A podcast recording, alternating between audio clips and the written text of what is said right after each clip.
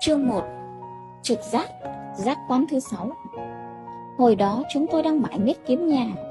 Chúng tôi đã đi xem rất nhiều ngôi nhà Trong đó có mấy căn rất tuyệt vời Nhưng đặc biệt có một căn.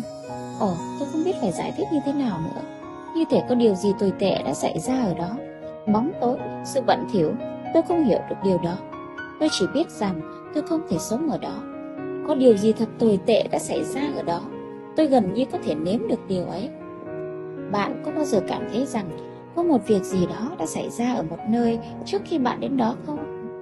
Rằng năng lượng của nó vẫn còn ở đó Lâu sau vụ việc Giống như khi bạn được mời đến nhà người bạn ăn tối Nhưng khi đến cửa Mặc dù được họ chào đón bằng những lời lẽ nồng ấm Nhưng bạn vẫn có cảm giác như thể Họ vừa cãi cọ, gây lộn với nhau Và bạn đã bước vào một cuộc cãi vã Vừa vội vàng kết thúc hoặc ai đó nói với bạn rằng họ ổn Trong khi bạn cảm thấy hình như có điều gì đó không ổn Điều này xảy ra khi bạn sử dụng các giác quan để thu thập những thông tin đằng sau hiện trường kiểu thông tin bạn chỉ có thể tiếp cận được bằng trực giác.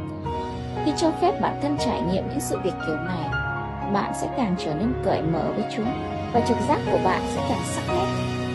Khi trực giác trở nên nhạy hơn, bạn sẽ thấy mình đọc được những thông tin ở chung quanh, những thông tin mà đầu óc suy luận thông thường không thể xử lý được. Tôi đã rất bối rối, lo lắng khi bị sếp gọi vào gặp.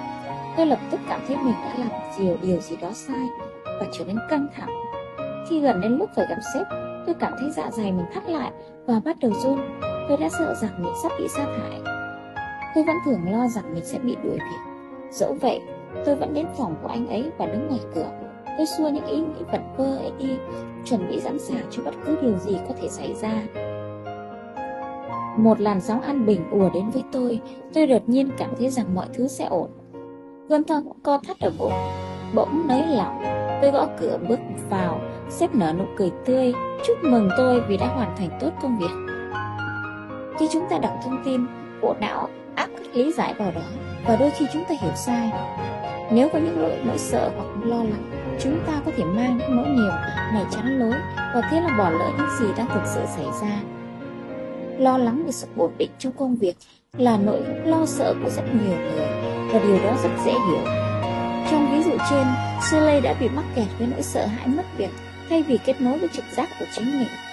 Một khi làm sáng tỏ được suy nghĩ của mình, cô ấy có thể kết nối với những gì thực sự diễn ra, trên thực tế là những hoàn toàn trái ngược với những gì cô đã tưởng tượng.